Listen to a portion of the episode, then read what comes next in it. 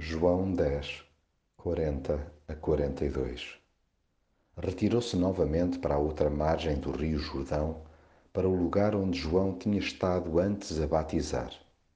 Decidiu ficar por ali algum tempo. Muita gente ia ter com ele e dizia: João não fez nenhum milagre, mas tudo quanto disse deste homem era verdade. E muitas pessoas que lá foram acreditaram em Jesus. Jesus retirou-se estrategicamente em momentos-chave, não para fugir do que quer que fosse, mas para melhor se preparar para enfrentar os desafios que tinha pela frente. Era vital para ele auscultar o Pai sobre assuntos delicados, bem como ganhar fôlego para encarar as adversidades.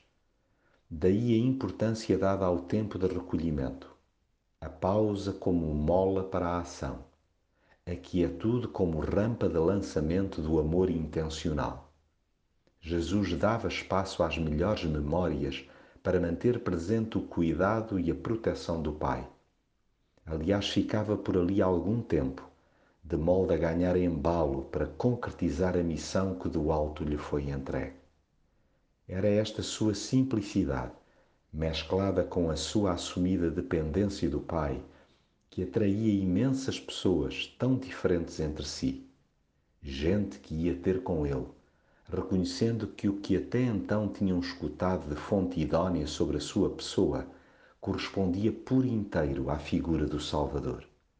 Jesus é o único que supera largamente e jamais defrauda as expectativas humanas.